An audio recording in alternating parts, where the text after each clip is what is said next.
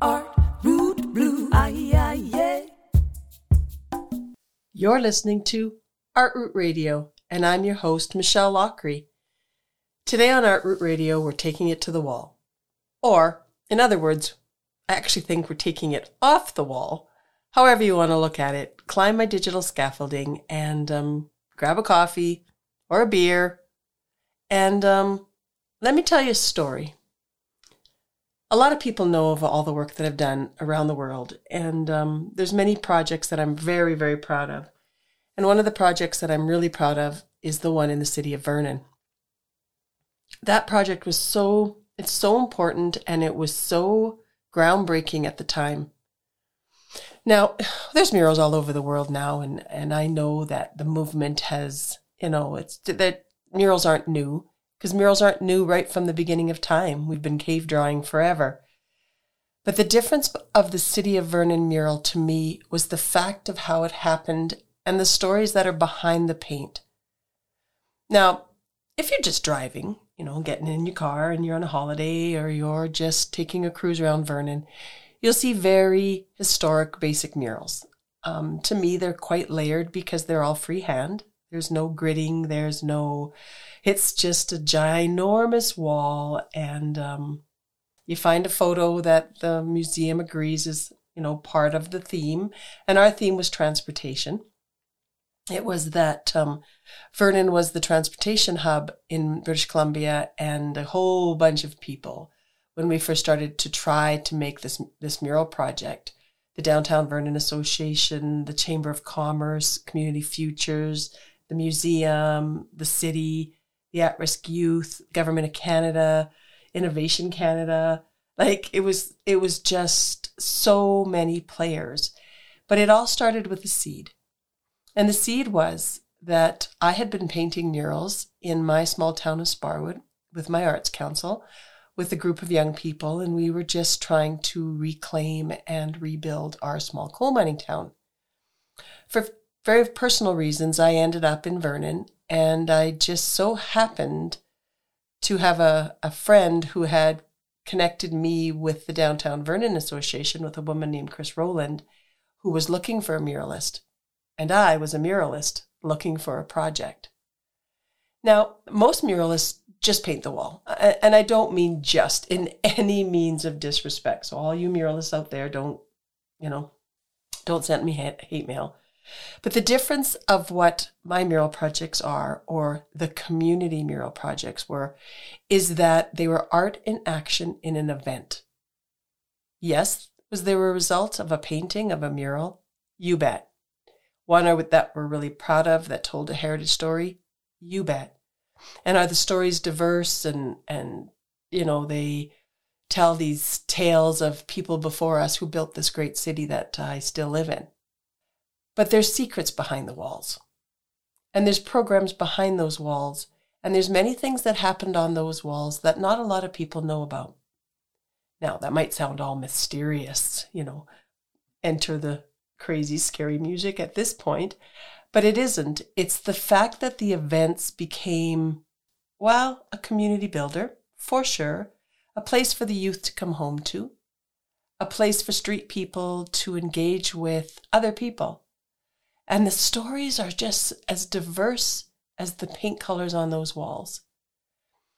So, thinking, I think I'd like to do a series of what those stories all they are what they all are. And if we take it to the wall and reveal the colors on the wall and take the colors off the wall to reveal what's hidden behind, I think you'll enjoy the ride. I want you to imagine the very first wall in Vernon. We didn't have a lot of money. I was on a, a grant program because my unemployment had run out and I was trying to think how I was going to move ahead in my career. I had moved to the Okanagan with my daughter, and my son lived still with his dad, and it was kind of a time of change. And so we all had a meeting. And I'll never forget the meeting. I want you to imagine a very small downtown Vernon association with some very, very passionate people who wanted to make their downtown alive and friendly and safe, inclusive and fun and a place that everybody could call home. I remember walking in and um, Chris Rowland was sitting there and a woman named Sue Miller, who's still my friend, and we were making posters. And she looked at me, Can you make that poster and can you run downstairs with it? And at that minute, I knew I was home because I had grown up in a place where you just jumped in. It wasn't, I can't make a poster, or what does you want the poster to say? Or it just, and I made the poster and we ran downstairs and we put it up because they were having a progressive dinner. Now, that progressive dinner was the coolest thing. We went from restaurant to restaurant to restaurant, testing different meals and just having a great time, all the restaurants working together. It was so fun, and I knew I had been welcomed into a community of women that worked really hard and built community, but they had fun while doing it. And that fun is also a huge part of why people volunteer and why they stay together because you mix your social and your work and your business and your tourism. That's community. That's not community development, although that's also a byproduct of it. And tourism is a byproduct of it but it's the heart root. It's finding your life with heart. So, well, it didn't take very long for us to have conversations and talk about a first mural and how could we fund it. And I said, well, when I was in Sparwood, this is how we funded it. We got job, you know, and trade skills, work grants, not art grants, uh, work grants, because, you know, being an artist is work. And, um, well, that's what we did.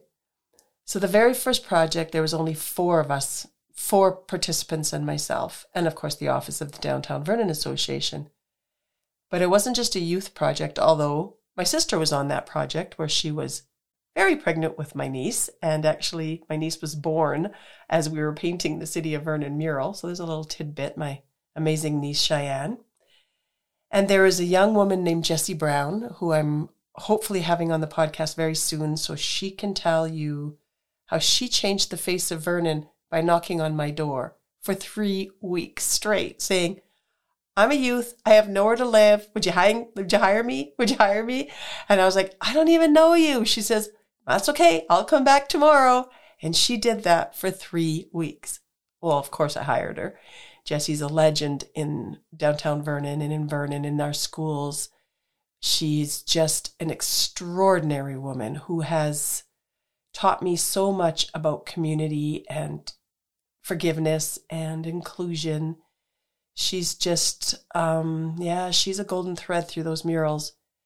There was an older gentleman, Roger, and another young man named Troy. Well, we had a blast. We had no scaffolding. We had no money. We had bare bones. Uh, people always say to me, why is the sky so big in that first mural in Vernon? Like there's a kind of a woman and a horse in a city and this vast sky. And I said, Well, the Okanagan skies are pretty vast. But the truth is, we didn't have enough scaffolding. We only had enough scaffolding for each side of the wall. And um, we discovered that you couldn't drag the scaffolding along the roof without poking holes in the roof. So we didn't want to do that. So we tied a rope from scaffolding to scaffolding, and Jesse and I from the bottom would roll with these really long rollers or Troy would roll from the top of the scaffolding or from the top of the roof down. It was exhausting and it definitely lacks the the depth. But to me when I see that sky, I laugh and I think about how we problem solved and how we laughed and how we stressed and how we just somehow managed to paint 70 feet of blue without any way to get to that, that amount of blue yeah, we never thought about asking a little bit more because, you know, at that time people weren't quite sure they wanted murals. Well, you know, what are you going to put on those walls? We don't want murals. We'd rather have the beige wall. What are you going to put on that wall? Um, it was tough, you know, and there was a group of people that had seen the, the success of Chemainus and um, they needed to reinvent downtown Vernon because it was, you know, it was fading and it was beige. That's what I would say. It was beige the people were wonderful and, and inclusive and but the walls were beige. Well, we kept going. The museum helped. Now, I really didn't know much about horses then, and um, the fact I had to paint the doctor who had the cart with the horse was terrifying to me. And I can remember um, Tracy, the grant, one of the grant leaders who worked for Service Canada, saying, You really don't know anything about horses, do you? And we would laugh because no, I had never painted a horse and I had certainly never painted a 40 foot horse. Well, I would say it's an artistic rendering of a horse, and that's okay. And there's some funny pictures in the back because when you use photos, you you paint what you can't see. You paint the shadows and the light and the dark. You really don't know up there with this tiny two inch picture in your hand what you're painting other than, you know, you go, hey, look for the shape that looks like Europe. Oh, look at the shape that looks like a cup. Recreate it on the wall because when you get down, it will look like the picture. Trust me. So sometimes if you look and if you're not careful, there's some interesting scenes that go behind there that you go, oh, maybe we should have skipped that. Mm, that's what that is. So there's there's some funny stories and little secrets in the walls, you know, and you can get quite carried away with painting hydrants and dogs and more dogs and what's that? Oh, that's a piece of garbage. Well, we painted that in from the heritage picture because it was really important to us to have detail and to have all these different artisans that, you know, one might be detail oriented and one might have not the artistic skills but had the measurement skills so the building shapes could become quite dimensional with the person who wasn't into the detail but could really see the angles. So it was really a mix and a university academy of trade skills, painting, and being a circus, and talking to the people and directing the people and raising the money and finding the donated paint. And then, well, just being passionate and being a family, a forced family. It took us quite a while to finish that, that mural, and I can remember smelling the tomato smell of the brewery to this day, it always reminds me of tomato soup. And we'd be sitting there and I'd listen to the radio and it would be, Come discover Enderby, Enderby.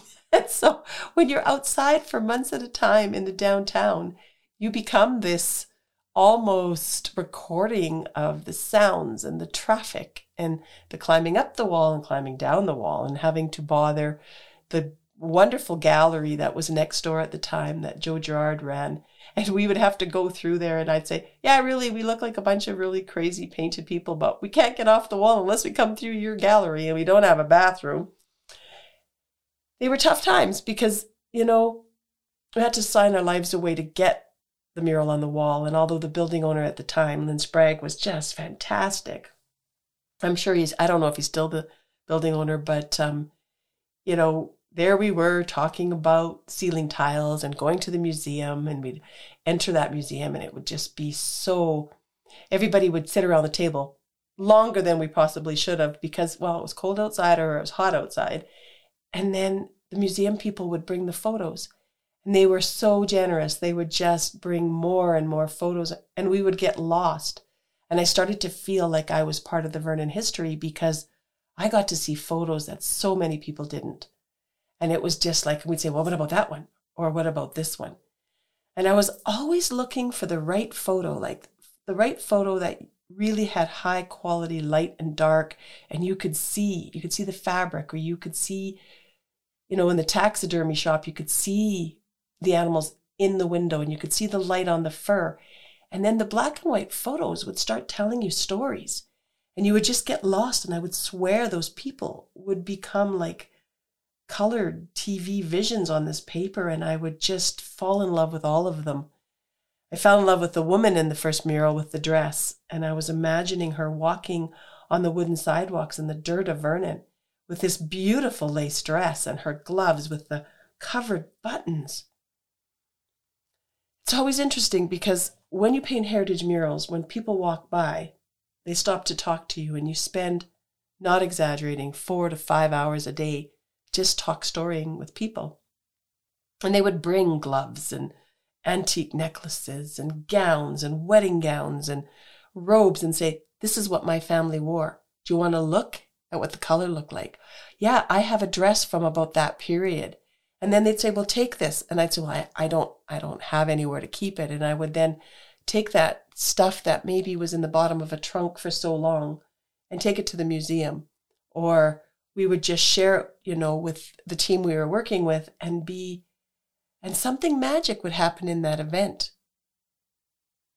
That first mural, well, it really was spectacular. And we didn't have any more walls to paint, and it was a small program, and we had to do training and life training and, you know, how to deal with the paint and, you know, making sure that the paint didn't go where it shouldn't be. And, you know, I wanted the the project, which wasn't called Wayfinder quite yet at the time, but it still was a work program of life skills through work.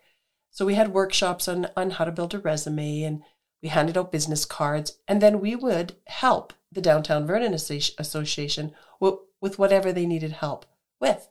So, you know, the team became basically the cheerleaders or the worker team and the hands, the hands that could help the DVA, and we built a team was extraordinary. Everybody felt like, wow, you know, the downtown Vernon got people and more help, and that nonprofit got to grow just a little bit. And Chris Rowland at the helm of that was, she was such and is still such a visionary.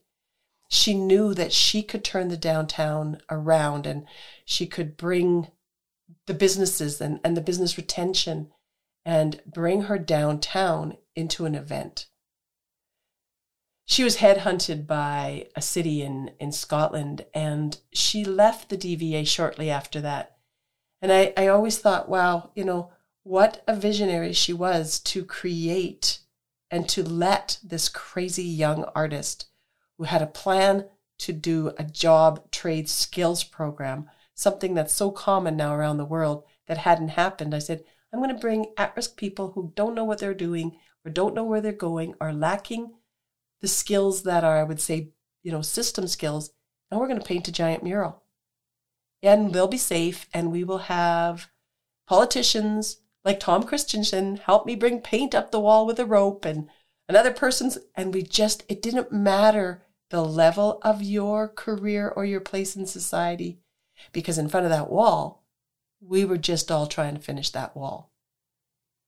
I have a picture of the opening of that wall where I met people and you know the mayor at the time wayne mcgrath and the friends i made and they all showed up and it's to me the most i don't know like almost silent testimony of what was to come.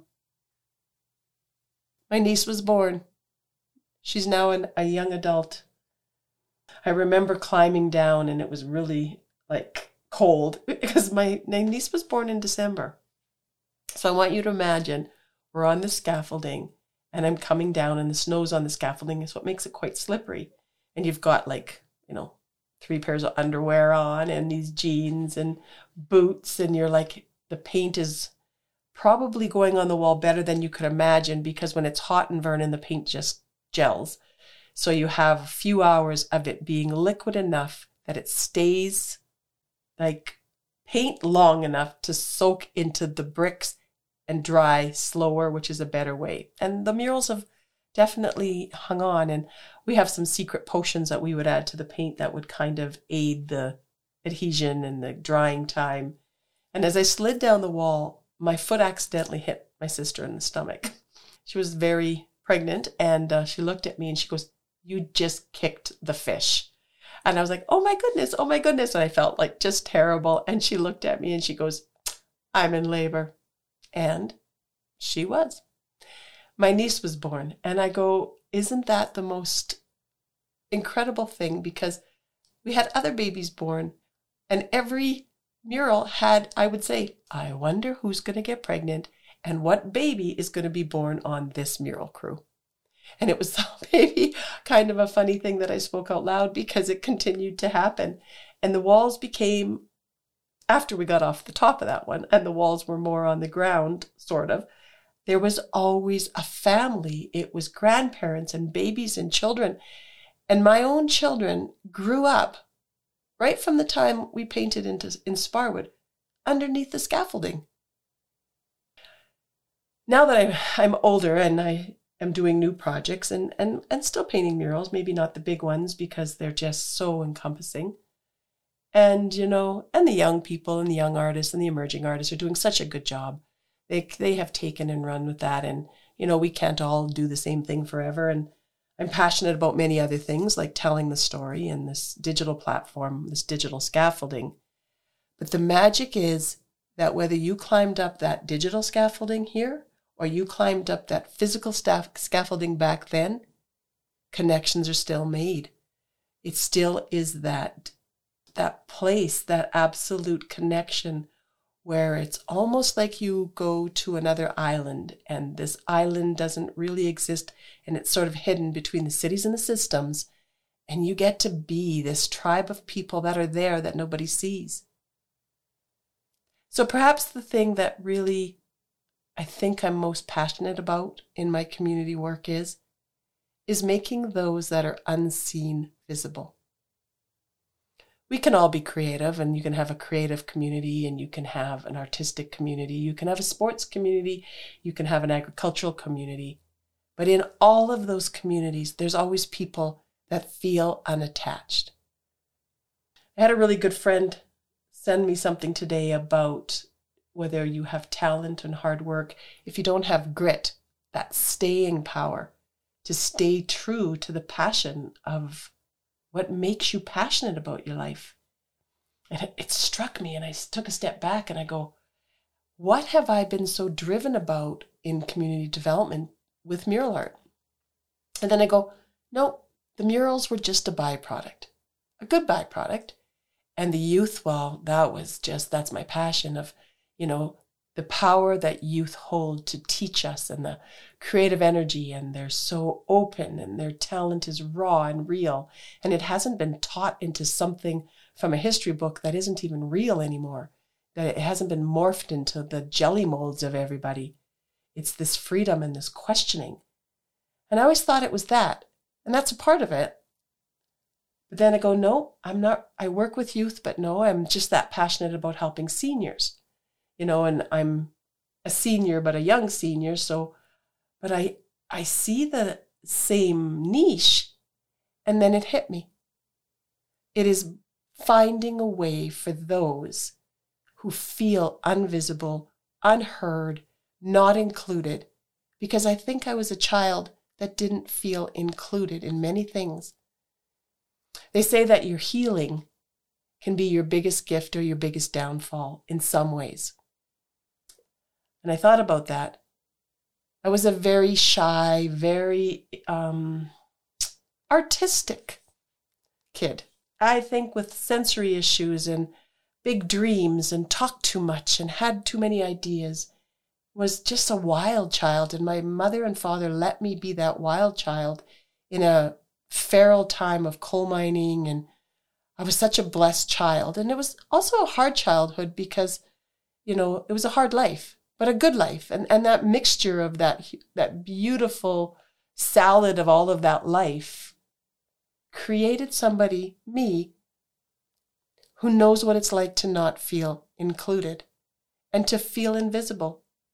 So my passion is that the art, any art, whether it's muraling, community art, a gallery, creating, if we all, and I'm really emotional as I'm, I'm finishing this podcast to say, if we all thought like a group of kindergarten kids around a table, and if there was a box of crayons on that table, why can't we share all of those crayons? Why can't anybody and everybody reach in to the big package of crayons and each use one and then switch and trade and throw the broken pieces back and pick up the little broken pieces and melt them back together into a new color. But for some reason, I see that we all need our own crayon box. I always had crayons. My favorite is an orange crayon. It's when I remembered as a child that I had power in my orange crayon because I could do something that other people couldn't. To my head, I could paint with a crayon. I could have a voice with a crayon. And I colored strong on my paper that orange crayon and I drew the line and I shaded it in and I held my pumpkin up and I was powerful because my family said, Oh my God, that's a beautiful pumpkin. I wasn't a sports kid. I wasn't any of those other things, but I had the power of an orange crayon. As I got older, felt pens replaced, you know, the crayons and pencil crayons. And my parents were thrifty as they had to be, and I can remember at the beginning of the year getting your Laurentian crayons, the 12th pack, and you would sharpen them just a little bit because they had to last you that whole year. And across the room, it's grade seven, was this beautiful girl from Quebec named Odette. And she had felt pens. And I was like, my world stopped, and I went, okay, I don't have to use the wax crayons because they used to stick to the wax crayon and make me kind of like annoyed. But I had these beautiful pencil crayons, and they but they took too long. The lines, the lines. I still hate coloring now. And then I watched Odette reach in for this beautiful blue crayon, and with one stroke, she filled in her paper. I befriended that girl so that I could use that felt pen. And for the rest of the year, I would sit and stare at her case of felt pens. And if I behaved and was nice to her and, you know, she would let me use those crayons. And then if I wasn't or she decided to have other friends, there was a barrier between me and those felt crayons. I always wonder where Odette went because to me, she was the un- unattainable person who had a family who could afford the art pens that I couldn't. My family laughs and they say that I hoard my art supplies to this day, and I think they're right. The supplies of art are so valuable to an artist, to an artistic child, to an autistic child, to a child, a senior, or somebody who has a voice. Yet there's no art banks, but our communities build sports facilities and curling arenas and hockey arenas Yet the arts struggle and struggle and struggle. Yet art, the box of felt crayons, the box of wax crayons, and the paint is an unachievable goal to many. I'm going to leave us today and climb down my digital soapbox scaffolding and go to my studio and be blessed to know that I can buy my grandchildren many, many, many voices. Every time they pick up a paintbrush, a felt pen, they have boxes of felt pens and boxes of wax crayons. And now most of my art is based on melting wax and colors into wax crayons. I just like to torch them and morph them because as a child I always thought if I had the whole box of crayons, I could make the world better. This is the first in the series of Take It to the Wall, The Walls Revealed. Stay with me because there are some very interesting stories about what happened on the murals around the world. Yes, we're on ArtRoot Radio, but on the Take It to the Wall series, we're really going to take a lot of things to the wall. How many times it took us to beg to have permission to be on those walls. How we got the scaffolding, how we got the paint, how hundreds of gallons of paint showed up, the funny stories, the ones that'll break your heart, the kids that were treated horrendously, and the successes of where this all went. So please return to Artroot Radio and spend some time with me. Thanks. Art Root Blue. Art Blue. It's the art and the history connecting all communities. The water flows through indigenous blue. The tides rise and fall, connecting us all. Water is life. Hear our call. The water flows through indigenous blue.